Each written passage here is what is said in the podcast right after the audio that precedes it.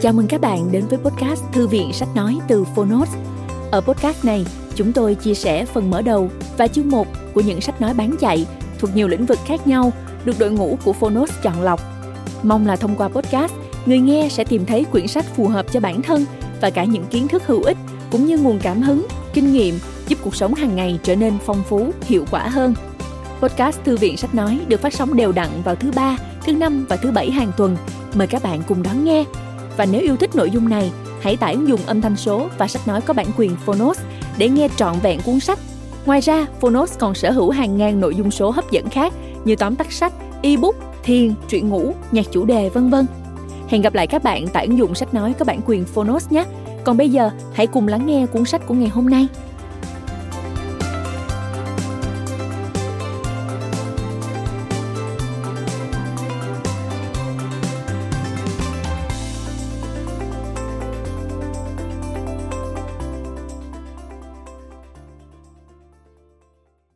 Bạn đang nghe từ Phonos.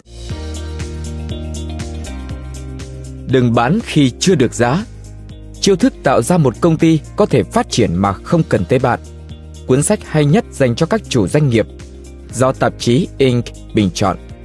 Tác giả John Warrilow Người dịch Nguyễn Mai Khanh Độc quyền tại Phonos Phiên bản sách nói được chuyển thể từ sách in theo hợp tác bản quyền giữa Phonos với công ty cổ phần sách Alpha.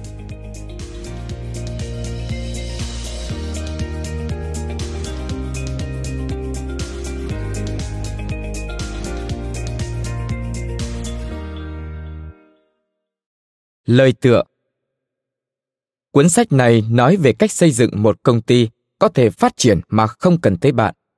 Khi đó, bạn đã có một khối tài sản rất đáng giá và có thể bán lại. Tôi có thể viết cuốn sách này theo kiểu cẩm nang hướng dẫn từng bước, kèm danh sách những việc cần làm và các biểu đồ, nhưng tôi đã chọn cách kể chuyện. Đây là câu chuyện giả tưởng về Alex Stapleton, chủ một công ty quảng cáo muốn bán đi công ty của mình. Công ty của Alex khá thành công và phát triển được một lượng khách hàng trung thành. Nhưng anh lại vướng phải một vấn đề. Do là người có nhiều kinh nghiệm nhất trong chuyên môn nên anh thường kiêm nhiệm phần lớn việc bán hàng của công ty. Vì vậy, không có gì ngạc nhiên khi mọi khách hàng của Alex đều chỉ muốn đích thân anh phụ trách dự án của họ. Cảm thấy mệt mỏi và kiệt sức, Alex lâm vào bế tắc và không biết phải làm gì để phát triển công ty lên một tầm cao mới. Khi quyết định bán công ty, anh đã tìm gặp người bạn cũ Ted Gordon, một doanh nhân rất thành đạt. Câu chuyện mở ra khi Ted hướng dẫn cho Alex cách bán lại công ty. Dù đây là một câu chuyện giả tưởng, nhưng những trải nghiệm của Alex lại rất thực tế đối với nhiều chủ công ty. Tại Mỹ, có khoảng 23 triệu công ty và chỉ có vài trăm nghìn công ty có thể bán lại được mỗi năm. Nghĩa là, với mỗi một công ty nhỏ có người mua lại, sẽ có khoảng 100 công ty không bán được. Cuốn sách này cung cấp một bộ khung và kế hoạch hành động để đảm bảo công ty bạn thuộc 1% đáng mơ ước đó. Đây không phải là một cuốn tự truyện. Alex và Ted là hình mẫu tổng hợp của những người mà tôi đã gặp, cùng những kinh nghiệm tôi đã đúc kết được trong suốt 15 năm hoạt động trong thị trường công ty quy mô nhỏ. Lần đầu tiên tôi biết tới sự nghiệp của một doanh nhân là khi mới tốt nghiệp, được bố mẹ đưa tới buổi lễ trao thưởng và vinh danh một nhóm doanh nhân khởi nghiệp thành đạt. Tôi đã lắng nghe những câu chuyện tuyệt vời về cuộc đời của họ, rồi quyết định lập ra một chương trình phát thanh để kể lại những câu chuyện ấy. Chương trình có tên Today's Entrepreneur, tạm dịch doanh nhân trong ngày. Và cứ cuối tuần tôi lại phỏng vấn một doanh nhân khác nhau trong suốt 3 năm. Tôi cũng thành lập một công ty sự kiện và một công ty marketing, rồi dành 12 năm để xây dựng một công ty nghiên cứu chuyên hỗ trợ các tập đoàn lớn đang nhắm tới những công ty nhỏ. Hàng năm, chúng tôi tiến hành phỏng vấn và khảo sát hơn 10.000 chủ công ty nhằm đào sâu ý tưởng trong đầu họ hơn. Tôi đã rất may mắn khi được gặp những người thầy tận tâm, những hình mẫu để tôi xây dựng nhân vật Ted Gordon.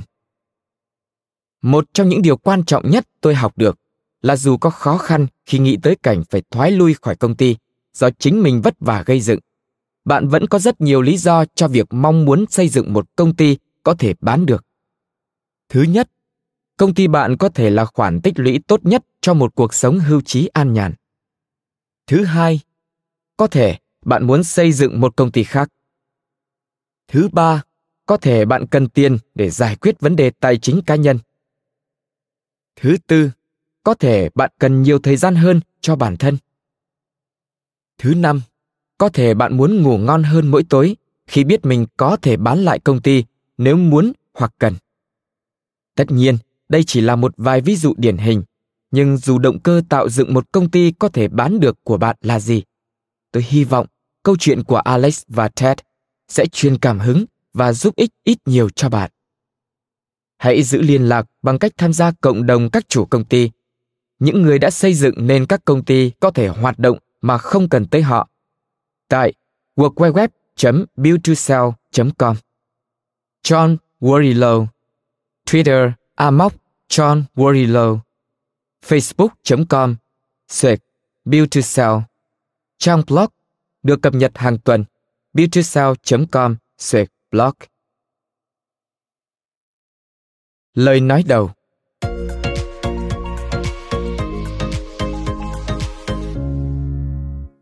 Trong gần ba thập kỷ làm việc tại tạp chí Inc., ban đầu với cương vị là chủ bút, sau đó với tư cách tổng biên tập, rồi trở thành biên tập viên độc lập. Tôi đã gặp rất nhiều người thầy đáng kính và chính họ đã dạy cho tôi những kiến thức tuyệt vời về kinh doanh khởi nghiệp. Nói thêm, biên tập viên độc lập là các biên tập viên được quyền theo dõi các đề tài mà họ quan tâm không phải thông qua các trưởng ban hay biên tập viên khác. Dù không thuộc một phòng ban nào và không có nhiệm vụ cố định, nhưng họ vẫn là biên tập viên của tờ báo đó. Quay lại nội dung chính. Một trong những điều tôi học được là nghịch lý cơ bản nằm trong cốt lõi của việc xây dựng một công ty. Chí ít là nó đã được những doanh nhân thông thái nhất áp dụng. Bạn nên liên tục vận hành công ty như thể nó sẽ trường tồn mãi mãi, đồng thời cũng cần cố gắng hết sức để tối đa hóa giá trị của nó và xây dựng theo các quy chuẩn cho phép nó có thể bán được với giá cao nhất tại bất cứ thời điểm nào. Đó là triết lý của Jack Stark, đồng sáng lập kiêm CEO của tập đoàn SRC Holdings tại Springfield, Missouri, đồng tác giả viết hai cuốn sách cùng tôi, The Great Game of Business, Kinh doanh một cuộc chơi lớn và A Stake in the Outcome, đặt cược vào nhân viên, tiền vào trong tay bạn, về việc khám phá cơ chế mà ông cùng các đồng nghiệp đã sử dụng để gây dựng nên một tập đoàn lớn đến vậy. Đó cũng là triết lý của Norm Brodsky, một doanh nhân sở hữu nhiều công ty khởi nghiệp, đồng thời cũng viết chung một cuốn sách với tôi, The Knack. Túi khôn, những mẹo mực trên thương trường và một chuyên mục lâu năm cùng tên trên tạp chí Inc. Triết lý của John Warrilow cũng như vậy.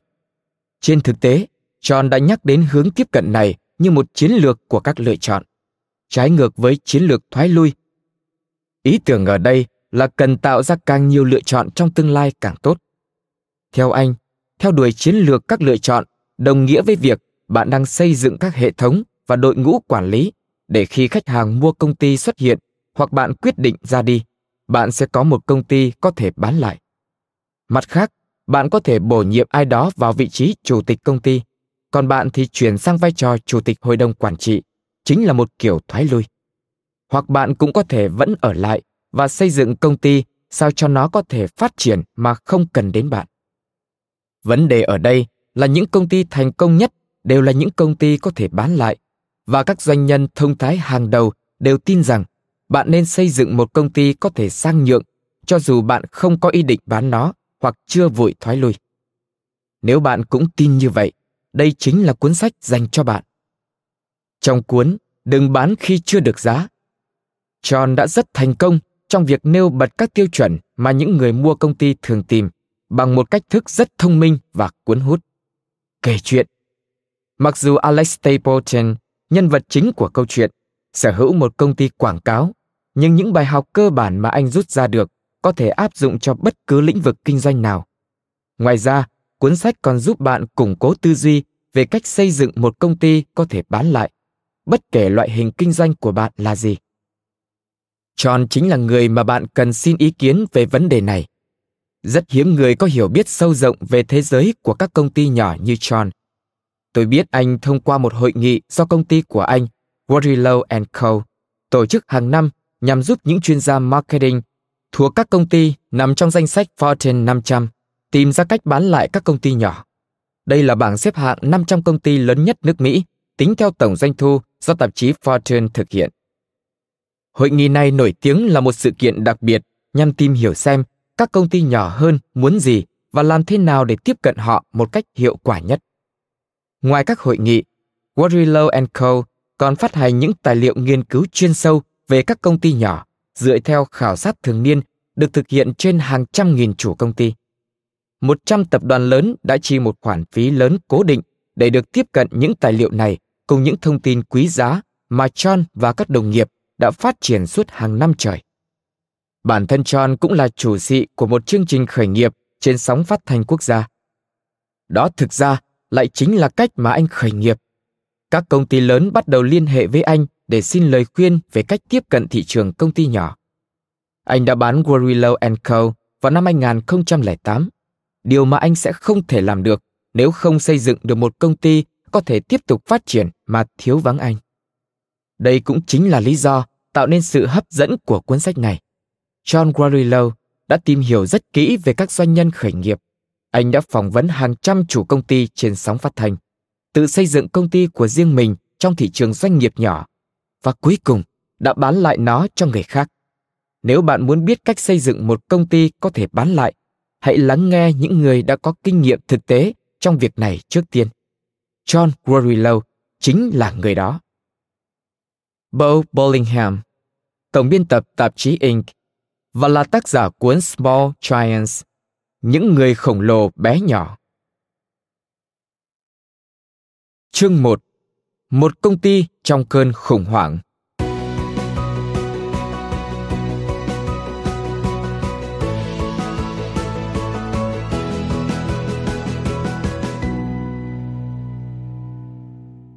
Alex Stapleton lái chiếc Range Rover vào bãi đậu xe của ngân hàng M&Y. Với tay lấy chiếc cặp tài liệu từ băng ghế sau, anh chạy vội đến cửa ngân hàng. Liếc nhìn chiếc đồng hồ trên tay, giờ đã là 9 giờ 6 phút sáng. Anh lại đến muộn rồi. Vì thường xuyên tới đây, nên Alex đã có sẵn tên trong danh sách ở quầy lễ tân. Người bảo vệ vẫy tay cho anh qua ngay lập tức. Anh bước vào một chiếc thang máy đang mở sẵn cửa và nhấn lên tầng 18. Anh chậm rãi hít một hơi thật sâu kể từ khi rời văn phòng. Cửa thang máy vừa mở, Alex nhanh chóng bước vào sảnh rồi đi thẳng tới phòng họp chính nơi anh và đại diện ngân hàng MNY thường xuyên họp với nhau. Khách hàng của anh, John Stevens, đã đợi sẵn ở đó từ bao giờ. Nhìn anh với vẻ nghi ngại. Xin lỗi vì đã đến muộn, John. Thứ sáu nào đường cũng tắc kinh khủng, ông biết đấy. John hỏi với giọng mất kiên nhẫn. Anh có mang theo các mẫu thiết kế không? John đã làm việc ở ngân hàng này được 7 năm. Ngay sau khi tốt nghiệp trường kinh doanh, vài năm đầu, ông ta đảm nhận vị trí quản lý khách hàng tiềm năng, phụ trách cho các công ty nhỏ vay tiền trước khi chuyển sang làm chuyên gia marketing tại trụ sở chính của ngân hàng.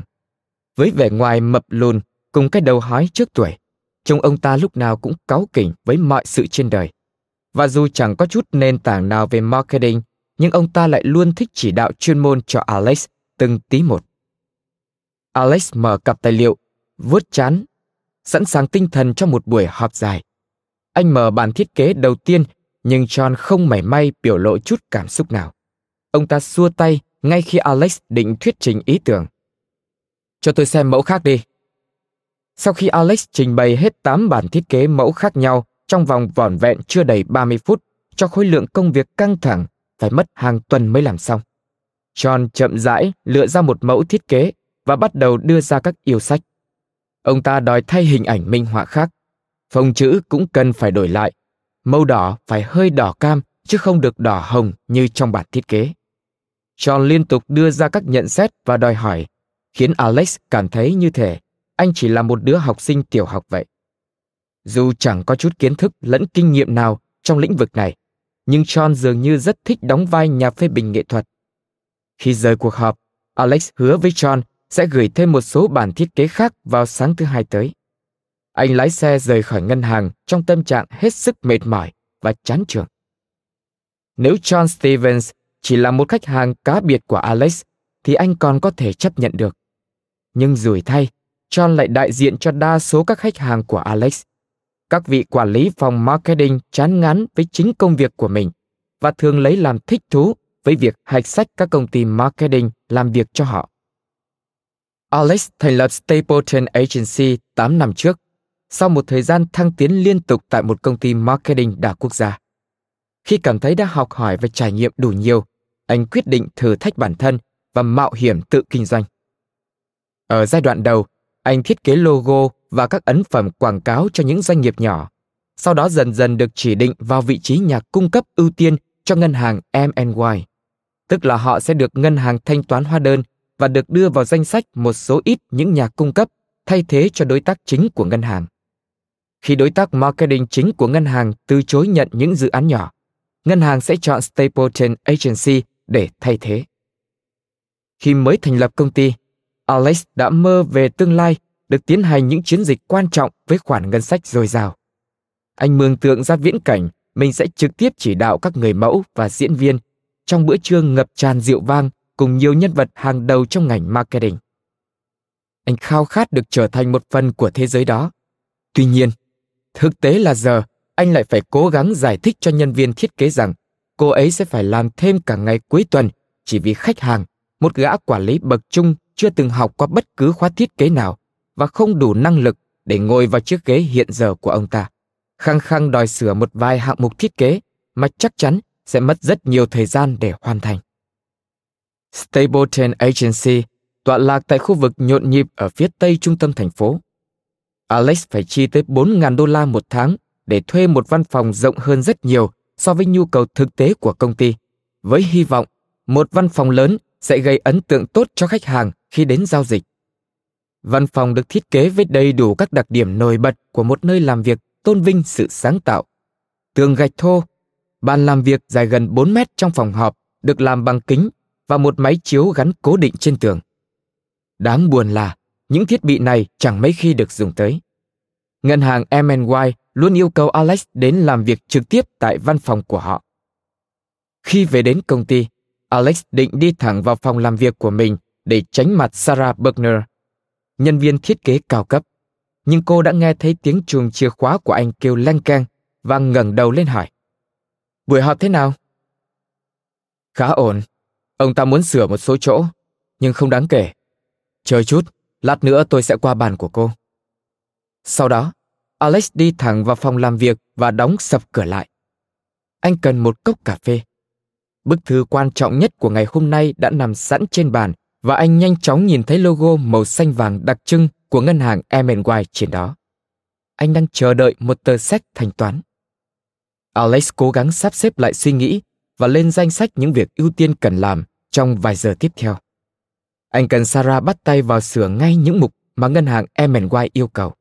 Đi đến đầu bên kia thành phố để ăn trưa cùng khách hàng, rồi quay lại công ty để viết một bản đề xuất và tận dụng thời gian gọi điện cho người ở bên ngân hàng.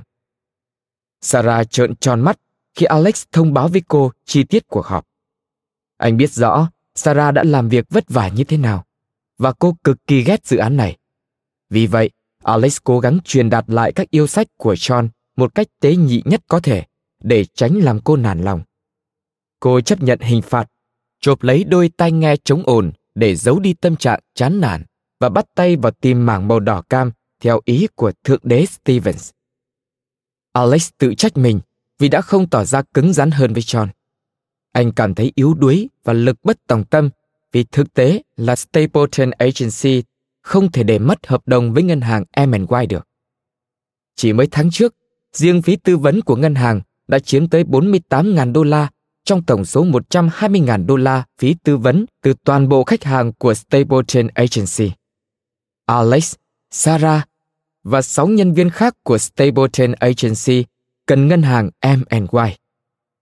Vì đường đến đầu bên kia thành phố bị tắc, nên Alex lại tới muộn vào buổi họp thứ hai trong ngày. Sandy Carmelo đã ngồi đợi sẵn và đang nhâm nhi cốc San Pellegrino. Bà ta điều hành bộ phận marketing cho một hãng luật và là khách hàng của Alex đã 5 năm nay. Mặc dù hãng luật này chưa bao giờ đóng góp bất cứ khoản đáng kể nào vào doanh thu của Stapleton Agency, nhưng bù lại, họ giao cho bên anh lượng công việc khá đều. Điều này đồng nghĩa với việc Alex sẽ đi ăn trưa với họ hàng quý để thắt chặt tình hữu nghị giữa hai bên. Đối với Sandy, những bữa trưa cùng Alex là một cuộc trốn chạy nho nhỏ khỏi các vị luật sư hống hách mà bà ta phải phục tùng hàng ngày. Người bồi bàn tới hỏi họ có muốn uống chút gì không. Alex định yêu cầu một lon Diet Coke, nhưng Sandy đã cướp lời trước. Cho tôi một ly vang trắng.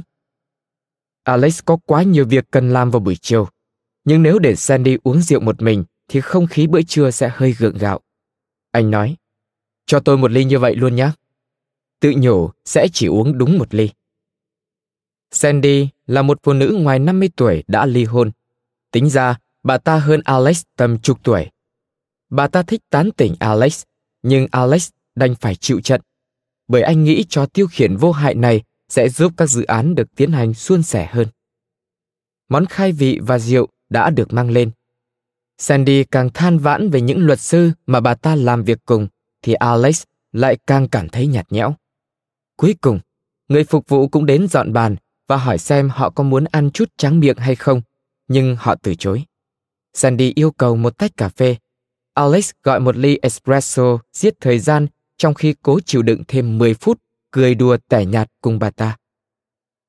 Người bồi bàn mang hóa đơn tới và Alex trả bằng thẻ tín dụng. Một trong những điều tuyệt vời của việc sở hữu Stapleton Agency là Alex được tiêu một khoản 8.000 đô la chi phí mỗi tháng trên thẻ tín dụng của mình.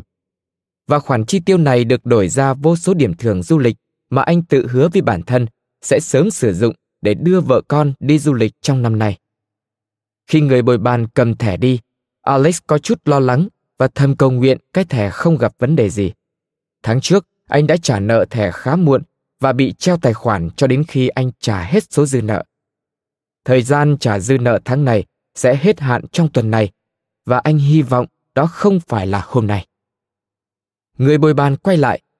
Bộ phận tín dụng của ngân hàng hẳn đã theo dõi rất chặt chẽ các hoạt động trên thẻ. Alex mỉm cười, nhận lại thẻ, ký lên hóa đơn và tiếp tục cố gắng kéo tâm trí mình ra khỏi bữa trưa. Sandy bắt đầu đề cập và thương lượng một số dự án sắp tới mà bà ta cần Stapleton Agency hỗ trợ. Alex vờ như quan tâm tới nó. Cuối cùng, bữa ăn dài lê thê đó cũng kết thúc. Trên đường về, Alex mua thêm một cốc cà phê nữa và quay lại văn phòng để bắt tay vào bản đề xuất mà anh ta đã tự hứa sẽ hoàn thành trong buổi chiều hôm đó. Yêu cầu gửi đề xuất đến từ Urban Sports Warehouse, USW, một nhà bán lẻ đồ thể thao ở địa phương. Họ đã phát ngán với công ty quảng cáo hiện tại của mình và đang tìm kiếm một công ty mới phụ trách mọi công việc về marketing cho họ, bao gồm quảng cáo trên báo và đài phát thanh địa phương, các tấm biển quảng cáo treo tại cửa hàng và một trang web thương mại điện tử. Alex biết các nhân viên của anh có thể đảm nhận được việc thiết kế các mẫu quảng cáo trên báo, tạp chí và bảng chỉ dẫn trong cửa hàng. Anh có một người bạn làm ở công ty sản xuất chương trình, có thể hỗ trợ các công việc liên quan đến phát thanh. Anh sẽ thuê người ngoài làm hầu hết công việc liên quan đến trang web, nhưng USW không cần phải biết chuyện này. Sau khi sao chép phần thông tin quan trọng về lịch sử công ty cùng các chứng nhận và giải thưởng sáng tạo mà công ty nhận được, Alex bắt đầu ước lượng mức phí. Có những phần chi phí cứng cho các công việc liên quan đến thời lượng ghi âm, chỉnh sửa tài liệu và phí trả cho những người thiết kế trang web thuê ngoài. Sau đó, anh cố gắng tính toán số thời gian làm việc của nhân viên. Anh tính phí 200 đô la một giờ cho nhân viên thiết kế và 300 đô la một giờ cho chính mình. Các mức phí này thường xuyên được sửa đổi theo thời gian và theo mức phí của các công ty đối thủ. Alex ghét phải ngồi tính tổng số thời gian làm việc. Anh biết rõ đây là phương pháp không hề chính xác và số thời gian thực tế anh bỏ ra chắc chắn không khớp với số giờ ước tính. Thiết kế các tài liệu marketing hoàn toàn là một quá trình lặp đi lặp lại mà không có cách nào đo lường chính xác thời gian anh bỏ ra cho dự án. Sau 4 tiếng đồng hồ viết viết tính tính, cuối cùng anh cũng hoàn thiện xong bản đề xuất. Lúc này đã là 6 giờ 30 phút tối và nhân viên nhận thư trong ngày của FedEx cũng đã nghỉ. Vì vậy, trên đường về nhà, anh ghé qua văn phòng FedEx để gửi phong thư cho khách hàng. Alex thầm mong USW sẽ chấp thuận bản đề xuất để anh bớt phụ thuộc vào ngân hàng M&Y và những người như John Stevens. Alex quyết định gọi tới văn phòng của Mary Bradham. Dù biết giờ này đã khá muộn và cô có thể đã rời văn phòng về nhà. Mary là người quản lý khách hàng tiềm năng của Alex tại ngân hàng M&Y. Họ đã ra điều kiện rằng anh phải chuyển toàn bộ tài khoản của công ty sang ngân hàng này sau khi công ty anh được phê duyệt vào danh sách nhà cung cấp ưu tiên của ngân hàng. Alex đã vượt quá hạn mức tín dụng 150.000 đô la sau khi phân trần riêng với Mary. Anh đã tránh được bài giảng lê thê của cô về cách quản lý dòng tiền. Chớ chiều thay, hôm nay chính anh lại đang chờ khoản thanh toán từ cấp trên của Mary, nhưng họ vẫn chưa có động tĩnh gì. Alex để lại một tin nhắn thoại cho Mary và hứa sẽ trả ngay số dư vượt hạn mức tín dụng sau khi anh được ngân hàng M&Y thanh toán các chi phí tư vấn cho tháng này. Anh hy vọng sẽ trì hoãn việc này được vài ngày. Stapleton Agency mang đến cho anh một khoản thu nhập tương đối tốt và là công cụ tuyệt vời để khấu trừ các khoản thuế.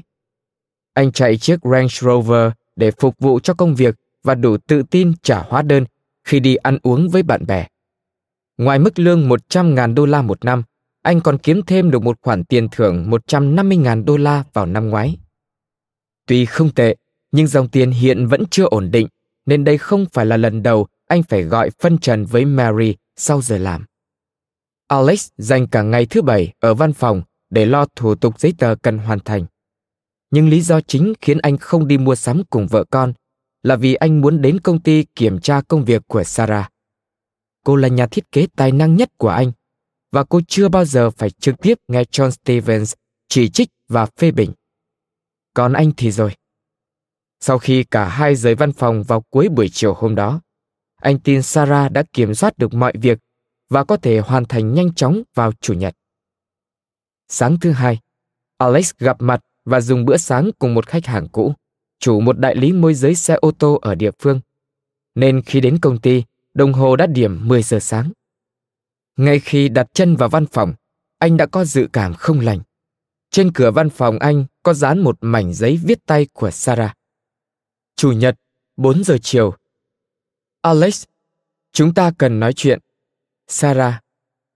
Nghe có vẻ không ổn rồi. Alex tuyển Sarah từ một công ty đối thủ vào năm ngoái. Anh cần cô phụ trách tất cả dự án của ngân hàng M&Y. Anh thở dài và đi qua bàn làm việc của Sarah. Cô ngẩng đầu lên khi đang làm dở việc. Vào văn phòng của anh nhé. Cô đứng lên và đi theo Alex vào văn phòng rồi đóng cửa lại. Cô không phí phạm một giây phút nào. Alex, tôi thực sự rất quý anh và mọi người ở đây. Nhưng tôi sẽ quay lại công việc cũ ở Curve Designs. Tôi đang chỉnh sửa nốt brochure cho M&Y và đó sẽ là công việc cuối cùng tôi làm ở đây. Alex cảm thấy như bị bỏ rơi. Anh biết mình không thể nói hoặc làm gì khác.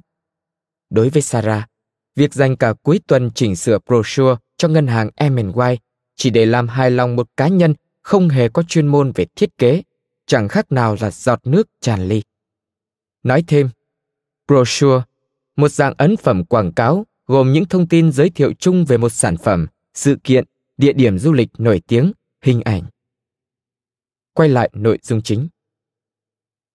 Buổi gặp mặt kết thúc với cảnh Alex miễn cưỡng cảm ơn Sarah về những đóng góp của cô cho công ty. Cả hai đều biết mọi việc đã kết thúc và ai cũng muốn nhanh chóng thoát khỏi tình huống này. Sarah quay về với tai nghe và máy tính của mình. Alex ngồi lại văn phòng và cân nhắc lại toàn bộ đội ngũ nhân viên. Thẳng thắn mà nói, Alex biết rõ trong tay mình là đội ngũ nhân viên không quá xuất sắc. Sarah là người có năng lực nhất trong số họ. Alex có hai nhân viên khác đảm nhận các công việc thiết kế chung. Họ có thể thiết kế brochure theo chuẩn mực, các trang web chức năng, các mẫu quảng cáo trên báo và tạp chí tạm chấp nhận được. Nhưng cả hai đều không thực sự xuất sắc ở bất cứ mảng nào. Các giám đốc quản lý khách hàng tiềm năng cũng chỉ có năng lực lang nhàng như nhau. Trước khi gia nhập Stapleton Agency, Dean Richardson là giám sát viên quản lý khách hàng tiềm năng của một công ty marketing lớn trong khu vực nhận được lời đề nghị nhảy hai bậc để làm giám đốc quản lý khách hàng tiềm năng ở Stapleton Agency. Anh ta đã nhanh chóng chấp nhận về làm việc cho Alex. Alex hiểu rõ rằng chức danh là một loại tiền tệ mà anh có thể hào phóng trả. Rina Sullivan là giám đốc quản lý khách hàng tiềm năng còn lại ở Stapleton Agency. Cô làm việc hiệu quả và thường chú ý đến các chi tiết. Tuy nhiên, ở vị trí giám đốc quản lý khách hàng tiềm năng, cô còn phải chịu trách nhiệm xây dựng chiến lược khách hàng, một nhiệm vụ quá sức đối với cô. Mặc dù đã có Jean và Rina, hoặc có lẽ chính vì cả hai người này, toàn bộ khách hàng của Stapleton Agency đều chỉ muốn làm việc trực tiếp với giám đốc có quyền cao nhất ở đây. Tên của Alex được đề ngay trên cánh cửa phòng làm việc, nên hầu như buổi họp nào với khách hàng anh cũng phải tham gia. Chuyện Sarah nghỉ việc đồng nghĩa với việc hai nhân viên thiết kế còn lại sẽ phải làm thêm giờ. Alex sẽ cần Dean và Rina làm việc trực tiếp với khách hàng nhiều hơn trong lúc anh tìm kiếm nhân viên thiết kế mới. Và như vậy, nhóm nhân viên vốn đã không xuất sắc, nay lại phải gồng mình làm quá sức hơn. Khi thành lập công ty, Alex từng mơ về viễn cảnh thu hút được những nhân tài giỏi nhất trong thành phố về làm cho mình với mức đãi ngộ cao, đồng thời xây dựng một môi trường làm việc hấp dẫn và hy vọng rằng về lâu dài, nó sẽ được bán lại cho một công ty đa quốc gia. Nhưng sự thực là anh chỉ có hai nhân viên thiết kế trung bình không chuyên về mảng nào và lời than phiền của các khách hàng khó tính. Tất cả đều khác xa so với những mong muốn của Alex. Quá mệt mỏi, anh quyết định đã đến lúc phải bán công ty.